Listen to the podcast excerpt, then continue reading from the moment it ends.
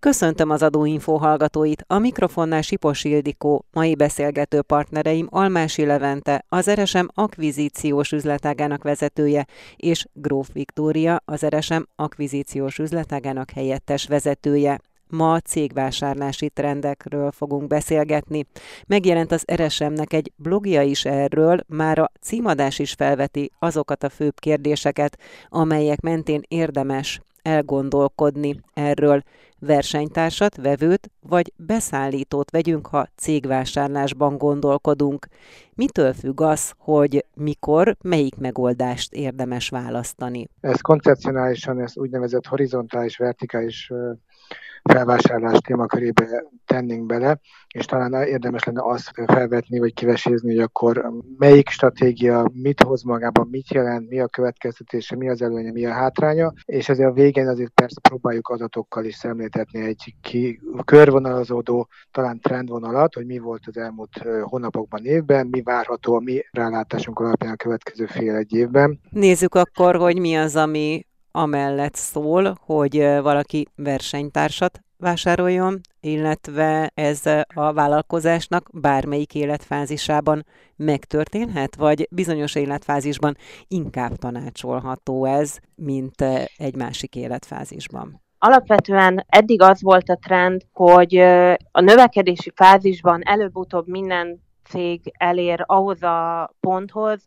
amikor már a növekedéssel kapcsolatban felmerül, hogy az organikus út mellett egy tranzakció ezt meg tudná gyorsítani, vagy hatékonyabban tudná elérni. Maga a horizontális tranzakció, amikor ugye egy versenytárs felvásárlása történik, jellemzően biztonságosabb megoldás szokott lenni a cégek számára, hiszen ilyenkor egy olyan társaságot néznek ki, amelynek ismerik nagyjából a működését, a piacát, hiszen ugyanazon vevőkre céloznak, ugyanúgy működik tulajdonképpen az üzletmenet. Itt ugye ebben az esetben az az előny, hogy nagyobb ügyfélkört tud megszerezni a felvásárlás révén, Gyakran ez is a célja ezen felvásárlásnak, hogy a meglévő vevő szerződéseket így tudja hasznosítani ő is a jövőben, illetve jellemzően azon jár az agya a tulajdonosoknak, hogy milyen szinergiákat tudnak majd kialakulni, hogyan tudják elérni a méretgazdaságosabb működést. Tehát jellemzően ez volt eddig a trend, hogy inkább a horizontális tranzakciókra fókuszáltak, hiszen ez egy biztonságos, jól ismert megoldás volt, Ugye ennek hátránya igazából csak annyi, hogy, hogy mégis ez belső konfliktusokat okozhat a tranzakciót követően, hiszen már mind a két társaságnál kialakult egyfajta szokásrend, üzletmenet, ami most felbojdulhat ezzel a, a tranzakciós folyamattal is összeolvadással. Hogyha a horizontális tranzakcióról beszélünk, akkor egyértelműen a versenytárs felvásárlásáról van szó? A rövid válasz igen, és gondoljunk bele, hogy ez a kényelmesebb első ránézésre, mert hasonló tevékenységű társaságot vásárol föl, és akkor ugye bejön az a koncepció, hogy most organikusan fejlődjek, vagy vásároljak. És értem szerint, amikor organikusan akarok fejlődni, akkor most a legegyszerűbb első válasz kérdés, hogy akkor jó, akkor fölveszek még értékesítőket, értékesítő vezetőt, és akkor felpumpálom jobban a, az értékesítésemet, vagy szemben van ez, hogy akkor gyorsabban növeljem az árbevételt, és akkor megveszem a versenytársat, és akkor nem azt csinálom, hogy 10-20 millióval növelem az éves árbevételt, akár 500, 1 milliárd, 2 milliárd. Tehát gyorsabb a, a, a, mondjuk a másik lépcsőfokra való lépés. Klasszikusan ezek szoktak lenni, ez a, ez, ez a legkomfortosabb mondjuk egy menedzsernek, tulajdonosnak. Mi az, ami ellene szólhat, tehát ez ellen a tranzakció ellen? Milyen problémákat generálhat, vagy milyen feladatok elé állíthatja a cég menedzsmentjét, vagy a cég munkavállalóit? Hát, hát itt is több szempontot érdemes végigmenni. Szerintem az első, ami rögtön eszünkbe juthat, ugye a gazdasági versenyhivatal GVH felügyelete, a két hasonló profilú társaság összeolvad ugyanazon a piacon, mondjuk a hazai magyar piacon, akkor rögtön felmerülhet a kérdés, hogy akkor erőfölénye való visszaélés, és esetleg a GVH elgáncsolja, mert azt mondja, ez nem, nem szolgálja a tisztes piaci verseny. Ez, ez szolgált a hátrányaként, de ugye amikor elindul egy tranzakció, akkor ez tipikusan azért a eladó vevő ezt, ezt a témát már körbejárja, és lehet, hogy el sem fog indulni a tranzakció. Ez az elsőleges probléma szokott lenni, ami ellene szól. És utána ez lenne a legerősebb az, hogy most kulturálisan hogy fogják össze, ez a másik tranzakciótípus is igaz előjöhet, hogy akkor nem illik össze a kulturálisan, nem tudják integrálni a két szervezetet. Elsődlegesen ezt a problémát láthatjuk, hogy összetoljuk a két céget, és ez túl nagy erőfény lenne a piacon, és a GVA akkor azt mondja, hogy ez mégse, mégse történjen ilyen. Ugye számtalan ilyen tranzakció is volt, és ugye a másik, hogy még ide, ide vonatkozó kommentem, hogy ez a GVA eljárás, tehát gazdasági versenyhivatali eljárás, ugye ez meghosszabbíthatja a tranzakció zárást, egy-két-három x hónapot is kiterjesztheti a tranzakciós időszakot. Nézzük akkor a másik megoldást, vagy a másik még szóba jöhető megoldásokat, hiszen többről is szó van. Mi van akkor, milyen feladatok elé állítja a cégeket, a tranzakcióban szereplő cégeket, hogyha vevő vagy szállító a cégpont, tehát úgynevezett vertikális integráció valósul meg. Ugye ebben az esetben alapvetően az a cél, hogy a termelési lánc ugye különböző szintjein lévő társaságok között történjen meg a, a tranzakció. Tehát ennek az az előnye, hogy így az ellátási láncra sokkal nagyobb hatással tud lenni a társaság. Ugye példaként, ami a cikkünkben is szerepel, ugye az IKEA romániai erdőket vásárolt meg azért, hogy a bútoraihoz a faanyagot tudja biztosan biztosítani, és így az ellátási lánca garantált legyen. Ez mikor történt? Ilyenkor lehet el tudni ennek a pontos időpontját? Ezt kíváncsiságból kérdezem, hogy reagált tulajdonképpen a Covid-válságra ezáltal a romániai IKEA, vagy ezt még korábban hajtották végre? Évre pontosan így nem tudjuk, de ez valószínűleg, ha jól emlékszem, ez még a Covid előtt volt, nem feltétlenül emiatt, de, de amúgy ez egy logikus lépés lehet, főleg így a Covid, illetve Ugye most a gazdasági nehézségek következtében sok cég szembesült azzal, hogy az ellátási lánca lelassult, illetve bizonytalanná vált, vár az árura, de az nem érkezik meg, késve érkezik meg, és itt tulajdonképpen felbojdul az a szokásos üzletmenet, amit már sikerült kialakítaniuk. Igen, akkor ennek a példának az apropóján térjünk vissza akkor a magához a folyamathoz, hogy mi történik ilyenkor. Igen, ebben az esetben, tehát alapvetően az a cél, hogy egyrészt a hatékonyságot tudják növelni, illetve valamelyest ugye a költségeket is csökkenteni, és ez az egyik előnye is ennek a vertikális tranzakciónak, hogy alapvetően a termelési lánc mentén így alacsonyabb költségeket érhetne el a társaság, hiszen hogyha maga a fő beszállítóm is most már ugye az én tulajdonomban van, akkor látszólag a két cég között olyan szinergiák alakíthatóak ki, amik így hatékonyan tudják az üzletmenetet fenntartani. Ugye a transferárazási szabályokat azért figyelembe kell venni természetesen, hogy a tranzakciók piaci áron történjenek.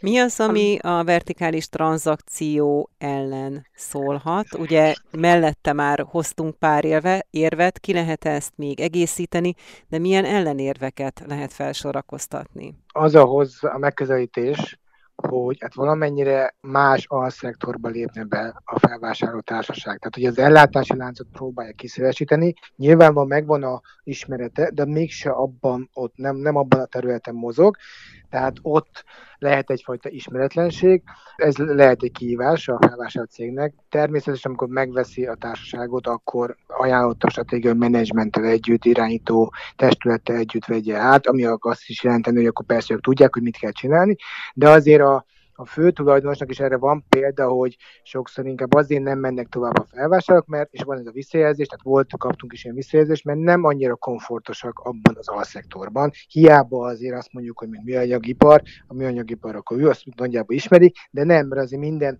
alszektornak megvan a specialitása, ez visszafoghatja a, a, a, a tranzakciót, ez egy kockázat.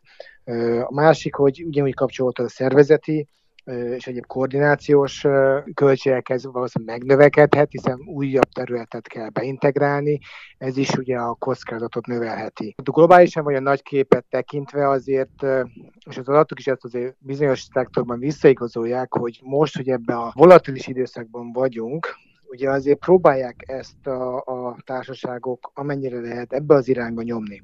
Tehát a blogunk végén is ugye ez volt a, a speciálisan uh, informatikai technológiában, hogy ezt azért jobban kezdik el értékelni a befektetők. Magyarán, ezt lefordítva laikusként, a több, több lábon állás a mai világban, ahol van energiasok, infláció, stagfláció, államháztartási hiányok, háború, valószínűleg jobban árazzák emiatt, mert a több lábon állás miatt az egyik az, az üzletágam nem annyira jól működik, a másik még mindig visszahúzhatja.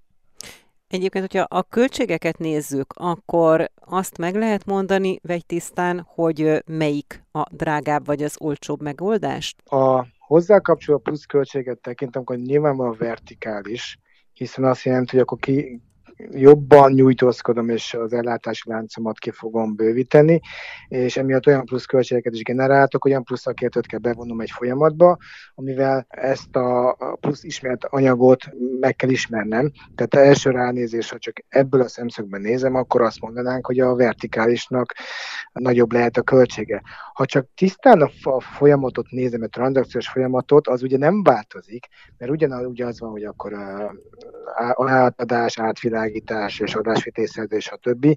Az ilyen szempont nem változik, az ugyanaz de a hozzá kapcsolódó egyéb bizonytalanság kockázatok, meg szervezeti egyéb költségek miatt az várhatóan lehetnek plusz, ott várhatóak plusz költségek.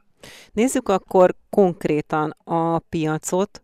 Az elmúlt egy évben általában Magyarországon a cégvásárlási piacot milyen tendenciák jellemezték, tehát például melyik típusú cégvásárlás volt uh, alapvetően többségben vagy nagyobb arányban? Egy kicsit ugye adatok általában mondanám kell az elmúlt egy év trendjeit, és ugye ilyenkor 21-22 adatait hasonlítsuk össze. Hát ugye 22 mondjuk augusztusig, és a 21 augusztusit, és akkor menjünk egy kicsit följebb, tehát regionálisan nézzük, aztán utána menjünk vissza, menjünk, jöjjünk vissza Magyarországra. Regionálisan azt gondolom nem meglepő, hogy darabszámban is csökkent, ezer darabszámról mondjuk a 800-ra, tehát ez egy 20%-os csökkenés, értékben ott azért kicsit 24%-os emelkedés van. Tehát darabszámban csökkenés, értékben emelkedés van, régióról beszélek, tehát közép-kelet-európa régió. Azt gondolom, ne felejtsük el, ha 22-t nézem, Szerintem mindenki fogja tudni, hogy a 22 március, tehát hogy a ominózus február 24-es időszaktól tekintve egy akkora sok volt mindenkinek, hogy ha lenne adatunk csak február vagy március-március megnézni, biztos, hogy óriási visszaesés volt tranzakciókban, és ezt rámutatom globálisan is. De azért sajnos, vagy nem sajnos, ugye a nap végén ugye mindenki dolgozik, árbevétel nyereséget generál, tehát nem áll meg az élet, és tovább kellett menni és, és talán azt lehet mondani, hogy azért lehet mondjuk nagyobb uh, értékben, nagyobb értékű tranzakciók történtek uh, regionálisan, mert akkor a nagyobb tranzakciók kerültek előtérbe, tehát elindul egy multi, akkor azt mondja, hogy nem állhat meg az élet, nekik hoznia kell a számokat, növekedni kell, és akkor nyilvánvalóan nem, egy, nem három darab kis tranzakcióra fog fókuszálni, ha megpróbál nagyobb méretű tranzakciót, ha nagyobb méretű, akkor tipikusan jobban fogja koordinálni az adott piacot. Tehát mi az az érzésünk, ez lehet a trendvonal, darabszám visszaesés csak amiatt lehet, mert bejött ez a, a háborús uh, diszkrepencia, de utána az élet megy tovább, és mindenkinek kell hozni a számokat. Hát, és ha nagyon ketté választom a befektetői világot, azt érez, hogy két típusú lehet, ha lehet így ketté osztani. Az egyik típusú befektető mond, inkább azt mondja, hogy kivárok 3-6 egy évet, és az annyira nem erőlteti még a tranzakciókat, bár erőforrás készpénz rendelkezésre. A másik meg az, hogy és ezen a Covid-ban is voltak ilyen típusú befektetők, akár szakmai, szakmairól beszélek, hogy azt mondja, hogy előbb-utóbb be kell állnia valami egyensúly állapotnak. Ő se tudja, hogy 3-6 hónap vagy egy év, de utána is megy tovább az élet, és akkor nem akar lemaradni. Tehát ha ő nem reagál, akkor a versenytársra fogja megelőzni, tehát igenis menni kell előre, és nézni kell a célpontokat, és növekedni kell. A növekedés leggyorsabb útja meg az akvizíció. Tehát ezt várjuk ezért, a, ennek a kettős hatásának az eredőjét várjuk, és nem tudom, melyik lesz erősebb, talán az, hogy, hogy igen, még, mégis továbbra is fog emelkedni a tranzakciós szám és méret nagyságrend is.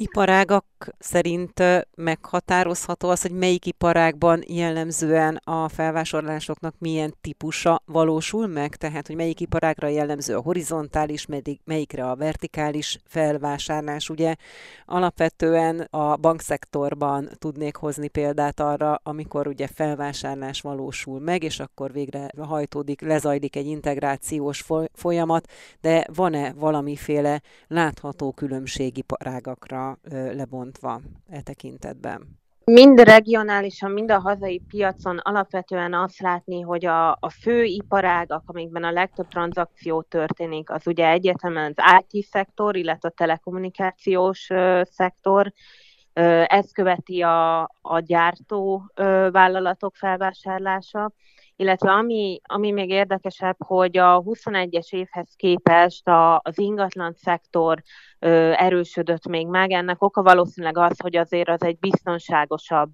befektetésnek, tranzakciónak minősülhet most illetve ugye ami a blogunk végén is, is van, ugye szorzószám mutatja, hogy a, az IT szektorban eddig globális szinten inkább a horizontális tranzakciók voltak azok, amiket többre értékeltek, magasabb szorzókkal történtek meg, és ez 22 második felében kezd el, illetve ugye második negyedévében egész pontosan változni a trend, hogy inkább a vertikális tranzakciókat kezdik előnyben részesíteni, ugye valószínűsíthetően pontosan azon előnyök miatt, amit a, az ellátási láncról, illetve a biztonságról is, is említettünk.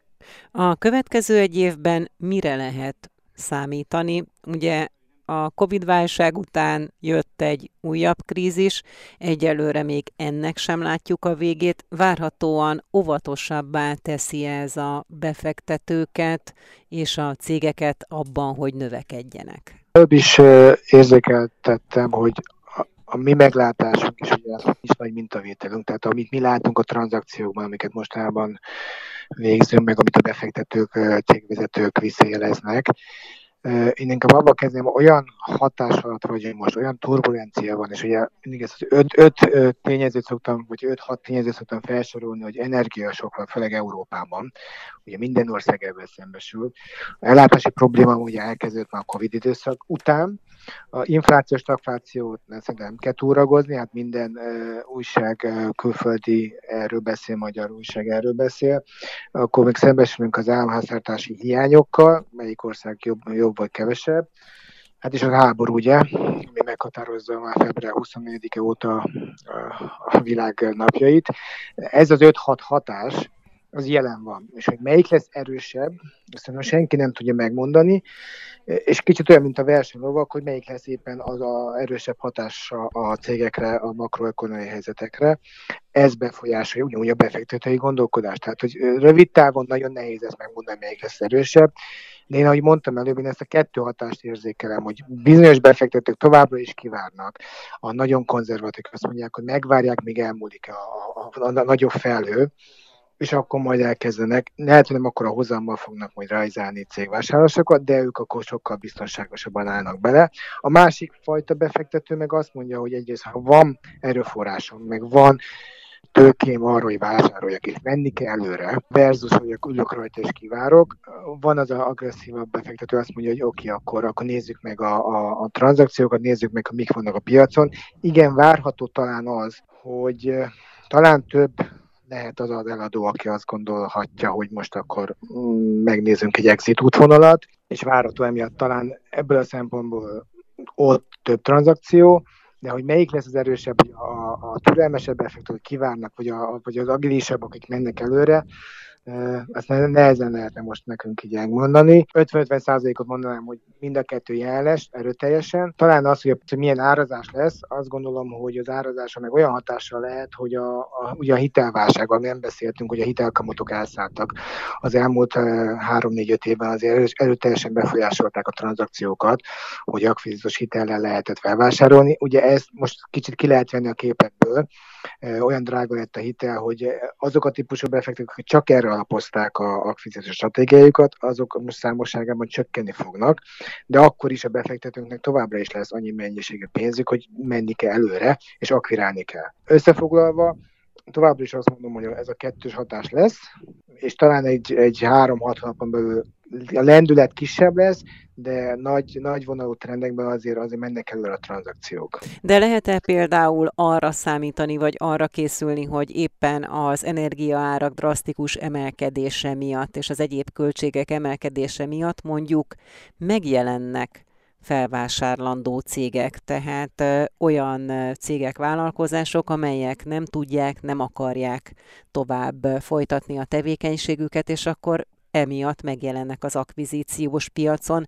Kell-e például erre fölkészülni az év hátra lévő részében, vagy 2023-ban? Abszolút, tehát egy ez logikusan is végig gondolva nyilvánvaló, de ugye ne felejtsük a másik oldalt, aki még számolja a befektető megterülést, meg hogy, meg hogy uh, milyen áron vásárolja meg.